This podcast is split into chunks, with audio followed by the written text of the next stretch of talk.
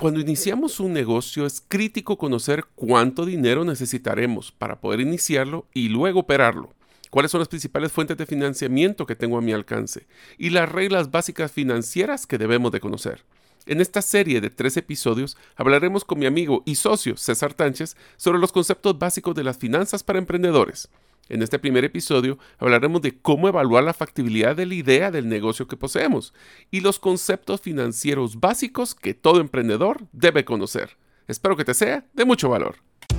Soy Mario López Salguero, ex ejecutivo del mundo corporativo, ahora emprendedor en múltiples industrias como la aceleración de negocios, salud y bienestar, autogestión de documentos legales y plataformas basadas en blockchain. Cuando inicié mis emprendimientos hubiera ahorrado mucho tiempo y dinero de poseer a mano las competencias gerenciales y herramientas prácticas para manejar y acelerar mis negocios. Mi forma de devolver un poco de las bendiciones que he recibido en mi vida es este podcast, Gerente de los Sueños, que se enfoca en temas prácticos simples, relevantes y que puedas implementar hoy mismo. Aprenderemos la metodología comprobada para manejar y acelerar tu negocio, usando la analogía que manejar un negocio es como manejar un carro. La carretera es las necesidades del cliente. La meta es nuestro plan estratégico. Las llantas delanteras es nuestro propósito y plan operativo. Las llantas traseras que nos dan tracción son las ventas y mercadeo. El motor es nuestro talento humano y lo que soporta el carro es el chasis con nuestras áreas de soporte. La gasolina que utilizamos para mover el carro es el flujo de caja. ¿Y quién mejor que el conductor como líder de la organización,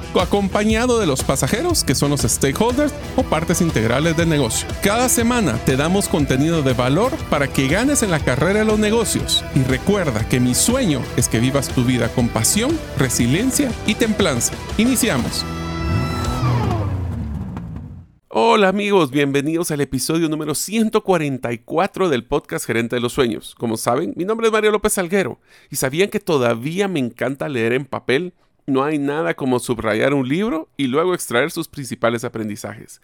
Deseo agradecer que nos escuches el día de hoy. Si todavía no eres parte de la comunidad de los sueños, puedes hacerlo suscribiéndote a nuestros correos electrónicos ingresando a la página gerente de los sueños.com o a través de nuestro listado de difusión en WhatsApp enviando tu nombre al más 502 más 502 para aquellos que nos escuchan fuera de la frontera de Guatemala y el número celular 5017 1018. Repito, 5017 1018. Y ahora vamos a hablar finanzas para emprendedores. Ese es el inicio de nuestra nueva serie. Si usted ha considerado que quiere emprender, o no tiene ni la menor idea, vaya a la serie antes de emprender. Ahora, si ya le cuajó el tema de que sería bueno, y yo creo que tras COVID, y creo que ahí podemos ya dar un buen paso para, para empezar a desarrollar la temática que tenemos el día de hoy con el título o la temática La idea. Hoy vamos a hablar de la idea cuando estamos conversando de finanzas para emprendedores, es que si algo nos ha demostrado COVID es que es demasiado riesgoso depender de una sola fuente de ingresos. Así es. Demasiado riesgoso. Y le digo incluso de temas de, de restaurantes, por ejemplo, que decían, bueno, pero ya tengo un restaurante, ni modo que voy a poner un montón de cosas más. Pero se dieron cuenta que si se cerraban los restaurantes, se dieron cuenta que podían vender carne, por decirle algo, que, podían eh, enviar a domicilio, que tal vez no tenían esa funcionalidad. Sí. Es decir, eh, el COVID nos hizo ver de que somos vulnerables, la verdad, somos vulnerables y al ser vulnerables significa que cuantas mayores fuentes de ingreso podamos tener, mejor. Y ante eso, pues el emprendimiento es una gran opción. Así es. Yo creo que voy a utilizar una, frase que me gustó mucho de una pues, ejecutiva que nosotros conocimos que hace poco que trabaja, bueno, le, fue invitada en Shark Tank, eh, Andrea. Ahorita voy a encontrar la Andrópolis, creo que se llama. No, espérate, Andrea. Dale, yo lo busco mientras vos, vos comentas. Bueno, la cosa es de que con, ella, ella nos hizo un comentario y me encanta como preámbulo para esto. Dice, la innovación. Andrea Arnau. Arnau, ok. Pues eh, Andrea lo que eh, nos enseñó es que dice que la innovación real no es empezar algo desde cero. La innovación real es hacer algo mejor y escalable. Así es. Así que si ustedes creen que. de memoria. Ah, no, para que veas que sí pongo atención cuando nos invitan. sí, hombre, mire, eh, con Mario tenemos obviamente una buena amistad, aparte de sociedad y aparte de coanfitrión de programas y demás, pero nos apasiona aprender. Les digo, nos apasiona aprender. Eh, estamos metidos en diferentes cosas, pero nos pasamos información. Mira, va a salir tal buena, un buen congreso, va a salir algo bueno y ahí nos ve ahí sentados aprendiendo Porque si no aprendemos, ¿de qué podemos compartir? Pero Exactamente. es que primero es aprender, Exactamente. luego es practicar. Y ahora vamos a compartir. Así es. Así que la innovación es eh, algo que pues, cuando hablamos también de emprender pensamos que tenemos que iniciar de cero. Inventarme algo nuevo totalmente. No, no necesariamente. Decime que realmente podría haber algo nuevo hoy día. Y Es te bien diría, difícil. pero fíjate que una de las cosas que creo que es bien importante, especialmente hablando de la idea de emprender, es que las, el tema de escalabilidad creo que es uno de los factores más interesantes de esta frase. Y es que usualmente estamos acostumbrados a que todos los productos tienen que ser una transacción dependiente de mi tiempo. Todo mi nuevo emprendimiento tiene que depender de mí. Hablemos el ejemplo de los doctores, el ejemplo de los eh, abogados, que tienen que facturar una hora hombre. ¿Es escalable ese modelo? No, porque tu cuello de botella eres tú. No es que sea mal negocio, No. tampoco no quiero decirlo, pero el no que no lo emprendimiento... sí. nosotros. Así es. Entonces, si ustedes quieren realmente empezar a pensar en un emprendimiento, piensen cómo podrían hacer algo que no dependa exclusivamente, no necesariamente al principio, porque al principio siempre tenemos que asignarle más tiempo del que queremos o el que tenemos, pero lo interesante es cómo lo hacemos escalable. ¿Cómo puede ser que esto crezca? Por ejemplo, ella mencionaba que en Shark Tank una de las cosas que ellos evaluaban siempre era que la iniciativa que estaban teniendo tenía que ser o iba a ser invertida, sí, solo sí, ya tenía un modelo de negocio para trascender fronteras. O sea, ¿cómo piensen ustedes en un emprendimiento que podrían utilizarlo en varios países? O en varias ciudades fuera de la capital o donde ustedes se ubiquen en cada uno de sus países. Miren qué interesante es pensar así desde, desde diferente a solo quiero un emprendimiento y quiero ser emprendedor, porque de una de las frases que me encanta y te lo menciono, un emprendedor que me, que me dijo, es que yo quiero dejar mi trabajo de, nue- de 8 a 5 porque quiero emprender, porque así no tengo horario. Es cierto. Exactamente. Es cierto. Es No hay absolutamente horario. cierto. No hay O horario. sea, literalmente no hay horario. No hay O sea, horario. prepárense de para lunes estar a 24/7. domingo y eh, tomar la llamada en cualquier momento porque cualquier llamada es clave. Y le digo, de esta reunión que estuvimos con Mario, efectivamente con Andrea Arnau también, eh, otra de las, le digo, otra de los aprendizajes y algo que creo que aplica con el tema de la idea, ya escuchó y empezamos con los temas de la escalabilidad, que ya vamos a adentrarnos un poco más en eso, pero hay otro tema, el impacto. O sea, ¿qué impacto está teniendo? No en mi bolsillo. ¿Qué impacto social está teniendo? social, medio ambiente y financiero. Social, medio ambiente Ese y financiero. Son los tres. ¿Cuál es el impacto que está teniendo? Y usted dice, sí, pero eso, saber quién. No, eh, eso, eh, eso ya es una realidad. Es decir, parte de lo que se está planificando para poder asignar algún tipo de recurso, para poderle comprar un producto, para poder hacer usted una alianza, una asociación, tiene que pensar en estos tres factores que le acaba de mencionar Mario. Y si lo quiere poner con la palabra bonita, me gusta, de triple impacto. Yo sé que así es como está reconocido en Guatemala, pero usted puede y debe comenzar a conocer todo esto, porque después va a decir, ¿por qué le compraron a A y no me compraron a, a mí si yo tenía mejor producto? ¿Y cuál era su impacto a su medio ambiente? ¿Cuál era su impacto a la sociedad? ¿Cuál era su impacto financiero? Y tal vez la otra persona con un producto quizás inferior, pero estaba abarcando esos tres segmentos. Inclusive, ¿te, recuerdas cuando aprendimos el modelo de Storybrand? No, la gente no compra necesariamente el mejor producto, sino que él comprende y el que está alineado a una necesidad de forma directa. Así que si se dan cuenta, existen unos factores que tenemos que evaluar de cómo una idea potencial puede ser realmente un buen negocio. Así es. Entre de esos, ya lo platicamos con lo que hablamos con, con esta inversionista, Andrea, que era que sea de impacto y que sea sostenible. Así es. ¿Qué tal si empezamos hablando de una que sé que te encanta, César, que es el concepto de la propuesta única de valor? Es más, no sé si me gusta más a mí o te gusta más a vos. A mí me encanta. O sea, yo sí soy disparala. fanático. Entonces, Bueno. disparala. Una de las cosas que a mí me ha tocado en el mundo de asesoramiento empresarial, que como ustedes saben tengo una agencia en ese sentido, de poder apoyar a las personas, es que me sorprende y me asusta que las personas cuando hablan de un modelo de emprendimiento no tienen claro por qué este emprendimiento debería un cliente comprarles comparado con otro. Te voy a poner un ejemplo de dos industrias que a mí personalmente me asustan. Uno es temas como el turismo.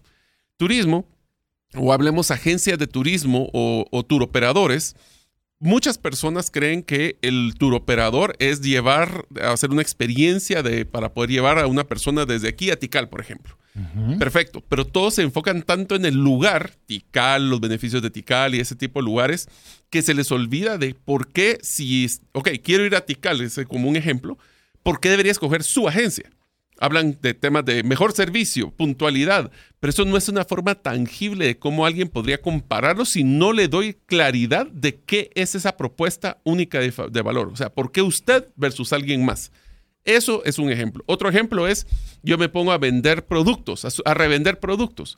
Perfecto, pero si otras personas también revenden esos mismos productos, ¿por qué usted, qué trae usted a la mesa que lo va a hacer diferente?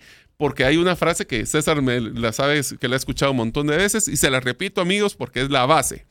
A falta de una percepción de valor diferenciada por parte de un cliente, siempre lo van a comparar por precio.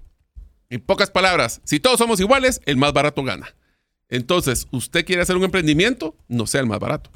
De hecho, creo que te comiste una palabra, como una palabra y eso que esa frase la hemos comentado varias veces, de un valor diferenciado percibido. percibido. Esa, esa palabrita, mire, es clave. No es lo que usted cree que dio su valor, no, sino que es la que la otra parte percibió de valor.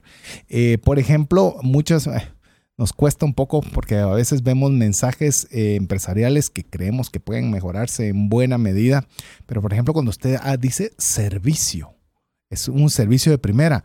A ver Mario, hmm. vos cuando te sentás a un restaurante cualquiera, servicio es lo mínimo que esperás. Es que cuando la costumbre se vuelve costumbre, se vuelve obligación. O sea, el buen servicio ahora es un requisito para hacer negocio, ya no es un diferenciador. Es correcto. Es decir, o usted entra diciendo, espero un mal servicio. Si usted espera un mal servicio, no llega ahí. A ver, se lo voy a poner con un ejemplo. A ver. ¿Vos comprarías un vehículo que no tenga aire acondicionado?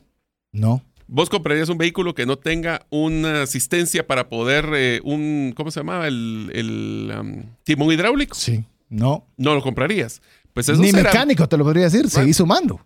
Entonces, todos estos eran, eran extras. Diferenciadores, eran extras. Había una persona que sacaron ese primer y fue una venta loca, si quieren verlo así, porque esa persona tenía esa función adicional, lo cual suena muy interesante. El problema es de que más me tardo yo en hacer esa diferenciación que la tengo que renovar porque me la quieren copiar. Entonces es un proceso continuo. Una propuesta de valor única, que es por qué te diferencian, es, una, es un proceso, no una meta porque siempre vas a tener que estar actualizando. Y tenemos que ser bien duros cuando estamos haciendo ese tipo de análisis como el que estamos haciendo ahora. Servicio. ¿Se espera que haya servicio de mi competencia? Por supuesto que se espera. Claro. Ah, pero no le está dando. Eso cree. O sea, eso, eso habría, que, eh, habría que sopesarlo. Por ejemplo, yo, yo tal vez uno de los ejemplos que yo le podría mencionar, hay, un, hay un, em, una empresa de comida rápida en Guatemala en la cual se caracteriza por ser extremadamente amable, muy amables. Y eso lo han logrado volver un valor diferenciado. Pero han agarrado la amabilidad como algo trabajado, algo que realmente adicional al producto, a la rapidez, a, la limpieza, a todo ese montón de cosas que hay, pero lograr tomar algo en lo cual se les pueda distinguir. Porque yo no sé si, obviamente hablando de este tipo de, de comida rápida, yo he comido en este tipo de comida rápida en otras partes del mundo y definitivamente no es igual a Guatemala, en ningún lugar porque tiene esas características que lo hacen diferente dentro de una misma eh, eh, em, compañía multinacional. Entonces imagínate, ser la empresa número uno, tener el mejor servicio, tener los mejores, los mejores productos, ¿cómo la persona lo va a percibir? ¿Cómo lo voy a identificar? ¿Cómo lo puedo comparar con otra otra? Si no está percibido, te voy a comparar por precio. Y te digo en buena parte de eso, y por eso, amigo, amiga, le animamos a que escuche la serie completa si es que no nos pudo acompañar la serie anterior de comunicación, porque en buena parte cuando decimos percibido hay mucho de comunicación. ¿Qué estamos expresando? Es que, eh, por ejemplo, usted puede decir, usted puede ser una gran persona, voy a hablarle a los jovencitos, una gran persona que le gusta una jovencita pero si usted no se da a conocer, no expresa. Si nunca te presentaste, ¿cómo te van a conocer? No te presentaste, no das tus atributos, no ves que ¿Cuál es tu propuesta de valor? ¿Cuál es tu propuesta única de valor? Eh, es más, te lo digo, ¿por qué ese jovencito y por qué no cualquier otro jovencito? Ahí está la diferencia. ¿Por qué no? Exactamente. ¿Qué estás dando diferente? ¿Qué traes a la mesa diferente que no esté trayendo alguien más? Así es. Esa es la diferencia que nosotros tenemos que percibir y si no nos comparamos, posiblemente seremos irrelevantes o no seremos de los que nos se va a acordar el cliente en el tiempo. Así que esa es una de las primeras partes, la primera parte de su checklist de poder decir, si me voy a meter a emprender, y esto es antes de entrar al tema de finanzas, si te diste cuenta, esto es solo entendiendo si esta idea que tengo emprendimiento vale la pena. La primera, tener claro si es una buena idea a través de una propuesta única de valor. La segunda, solo para ir avanzando, es que debo de tener un mercado de personas, oigan esto, no mercado de personas, mercado de personas que están dispuestas a comprar el dinero y tienen el dinero para hacerlo, porque esa es otra parte de la, de la herramienta. Comprar el producto. Y comprar el producto o servicio. Sí. ¿Por qué? Porque usualmente, y voy a poner un ejemplo, una, es una historia que nos contaron con César de una persona que tenía una pasión de cómo poder hacer mantas con retazos de, tela, de tela ya desperdiciada o que son retazos. Entonces, sonaba muy interesante, hizo un programa, de, creó un curso, pero no se vendió. ¿Por qué? Porque una persona que quiere hacer una tela eh, o una manta con retazos es una persona que tiene muy pocos recursos. Entonces, al punto de que pues posiblemente invertir en los retazos en vez de conseguir un curso de cómo hacer esos retazos. Entonces, la necesidad puede ser que tengamos muy claro y es una necesidad, pero existe un mercado de personas que están dispuestas a pagar por eso y tienen el dinero para hacerlo o no. Yo creo que tocaste dos temas muy importantes, demasiado importantes, y cuando uno está hablando de emprendimiento son claves, ¿verdad? Uno, eh, que haya un grupo de, de personas que estén dispuestas o que sea un mercado objetivo. Por ejemplo, usted quiere decir, yo quiero vender fotografía con rollo. ¿Cómo así con rollo? O sea, eh, puede, usted puede creer que es una gran idea, pero no hay mercado, porque realmente no hay porque ya es un producto que es obsoleto. Entonces, ese es un primero gran cuestionamiento. El segundo es que debe tener los recursos. Le voy a contar algo, una, una cosa que aprendí hace buen tiempo atrás. Cuando estaba empezando a iniciar el tema de seguros, me recuerdo que parte de los, llamemos de los seguros que me estaba enfocando era el seguro de vida. Y el seguro de vida, pues obviamente me enfocaba en vender en ese momento lo que eran seguros de vida en quetzales. Hablé con una persona que le iba muy bien en el negocio y me dijo, ¿por qué vendes seguros de vida en quetzales? Véndelos en dólares. Y yo le digo, pero es ocho veces más caro que el de quetzales. Sí, me dijo, pero te cuesta lo mismo en tiempo y en esfuerzo vender uno en dólares que uno en quetzales. Es más, te puedo decir, es más fácil vender uno en dólares porque normalmente las personas tienen recursos para poderlo pagar versus uno en quetzales que están más limitadas de recursos. Mire, dicho y hecho, mm. efectivamente era una realidad. Yo no estoy diciendo que no venda seguros en quetzales, no, me vaya, no me vaya a salir por la tangente. El tema es que efectivamente nosotros deberíamos saber cuál es el mercado y que esté dispuesto a pagar. Ah, no, entonces usted quiere que solo le vendamos a gente que tenga muchos recursos. Le voy a poner otro ejemplo.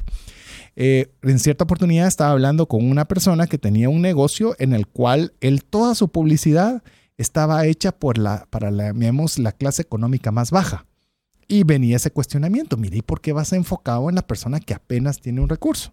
Me dice, yo estoy bien claro con mi mercado, yo estoy en aquella persona que puede pagar, porque era una barra de chocolate en su momento, que pueda pagar un quetzal por mi barra de chocolate. Y ahí no estoy competido, nadie quiere ese mercado, nadie le interesa. Y yo estoy feliz con aquel que tenga disponible extra un quetzal, que es equivalente a donde nos escuchen fuera, 15 centavos de dólar. Entonces, es el punto. No es que valga mucho, que valga poco, pero que haya un mercado y que tenga la capacidad económica de comprar aquello que usted le está ofreciendo. A ver, te hago una pregunta, César, que es, tiene, es muy capciosa. ¿Qué es más importante, darle a las personas lo que necesitan o lo que quieren? Esta le encanta hacerla a Mario en, todo momento. Y, siempre nos metemos en una discusión bastante interesante. Lo voy a decir por qué, y voy a solo para comentarte. Es importante que nosotros tenemos en cuenta de que hay un, en inglés se dice un must have y un nice to have. ¿Es algo que es indispensable o es algo que es, pues sería un gusto? Esto te lo menciono porque cuando hablamos de si las personas tienen un mercado, o sea, puede existir una necesidad. Puede ser una necesidad que necesito solventar o una que me gustaría solventar que la diferencia. Si tengo una necesidad, es probable que le asigne un presupuesto de una forma más enfática versus una, un gusto que puede ser que depende de mis prioridades en ese presupuesto de ese mes, si lo voy a consumir o no. Esto también incluye, es, y ahí se me acaba de ocurrir ahorita de lo que estamos platicando, que también tenemos que tomar en cuenta si va a ser una necesidad puntual, donde yo le vendo un producto o servicio y solventamos su necesidad, o va a ser algo que yo pueda hacer recurrentemente, mensual o trimestral o semestralmente. ¿Por qué?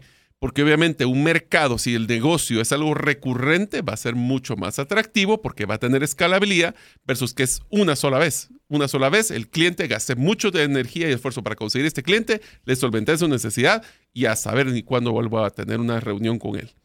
Eh, eso me hizo recordar, recientemente estuve escuchando, no recuerdo el nombre de la persona, pero es de apellido Muñoz, en el que él decía, deje de estar vendiendo vitaminas y venda medicinas. Y, me gustó el concepto en cuanto que me capturó mi atención y me dice, es que miren, la vitamina es preventiva, pero la gente no compra vitaminas. La gente compra medicinas cuando ya está con el dolor. Y ya me duele. Exacto. Entonces viene mucho lo que estabas diciendo, la necesidad. Si usted va tras la necesidad, es algo que yo quiero solventar ya, porque me duele, hay dolor, me molesta, quiero... Tengo que hacerlo ya. Tengo que hacerlo ya. Entonces, si usted quiere medir prioridades para emprendimiento, yo sé y se lo digo algo que a mí me duele, se lo estoy diciendo. A mí en educación financiera quisiera vender vitaminas. Yo quisiera hablarle a las personas para que no se metan a problemas El financieros. Preventivo versus antes. reactivo. sí. Pero ahí está, la- ahí está mi dificultad. Estoy tratando de vender algo, vender es un decir, estoy tratando de De lograr ofrecer. algo. Que realmente las personas quieren escuchar de finanzas personales cuando las finanzas personales ya están en un proceso interesante. Duros. Entonces usted utilícelo para el emprendimiento. Pregúntese, ¿ese emprendimiento, esa idea que estoy teniendo, es una vitamina o es una medicina? Porque al lograr esto va a tener el siguiente punto. ¿Será que este negocio va a ser sostenible en el tiempo o solo es una euforia? El ejemplo clásico es si nosotros hicimos una inversión muy grande en mascarillas eh, para la pandemia, fue un gran negocio, pero ¿será que va a ser sostenible dos, tres, cinco años en el camino? Al paso que vamos, creo A saber. que no.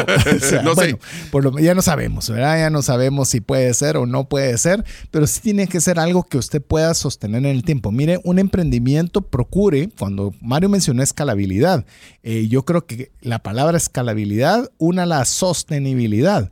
Porque si usted no puede, o si usted ve que ese emprendimiento puede ser de temporada, es un emprendimiento peligroso, porque lo va a hacer pasar hambre por semanas, por meses. Y yo no sé cómo te ha pasado vos, Mario, porque sé que has pasado, al igual que yo con los emprendimientos, pasar hambre con un emprendimiento es duro. O duro. sea, es muy duro. Por eso usted procure que cuando está haciendo este modelo, que no solo dentro de todos los factores que le estamos hablando, que usted también considere que pueda ser sostenible.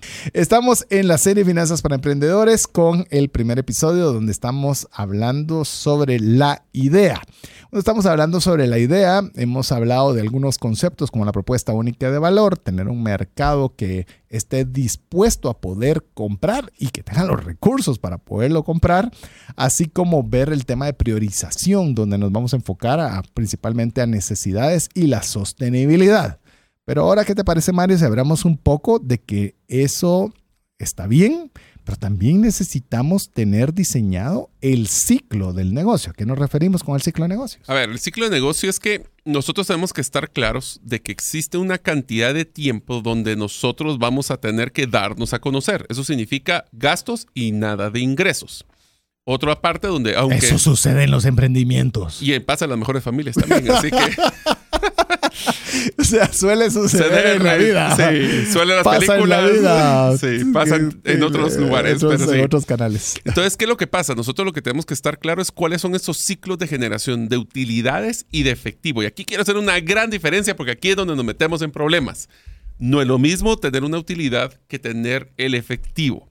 Que lo que quiero decir, utilidades que yo logré mi primer cliente, le facturé, le puse todos los gastos y logré ganar X cantidad de dinero. Buenísimo. Eso no ha entrado todavía aquí al, banco. Entonces el ciclo de negocio tiene que tomar en cuenta si le voy a dar días crédito a ese cliente, porque el ciclo normal es, hacemos todo este proceso, cerramos nuestro primer cliente. Ese cliente le tenemos que dar el servicio, producto, le facturamos, va a ser inmediato el ingreso o le voy a dar días crédito, porque si son 30 días crédito, son 30 días más de gastos que tengo que tener guardados para poder cubrirlo antes de que entre el primer ingreso. Y después, ya tengo el primer ingreso, pero tengo el siguiente mes de gastos. Y así vamos creando lo que llamamos una proyección de flujo de caja para poder entender cuánto gano y cómo genero ingresos o cómo genero capital, o en este caso fondos, para poder pagar todas las necesidades que tenemos. Así que cómo genero utilidades y cómo genero efectivo son los dos ciclos que tenemos que tener muy claros en este negocio. Y yo creo que muchas veces, si nosotros entramos a oscuras con estos conceptos es donde comenzamos a tener serios problemas. Y cuando le digo serios problemas, no porque el negocio no sea rentable. No. Pero usted puede decir, es que yo estoy vendiendo, pero ¿por qué estoy eh, con, con plata corta? ¿Por qué no, no estoy teniendo ese dinero para No salir tengo para adelante? pagar porque planilla. sufro. Y usted ve que hay ventas, y hay ventas, y hay ventas. Es porque no hemos eh, hecho un paso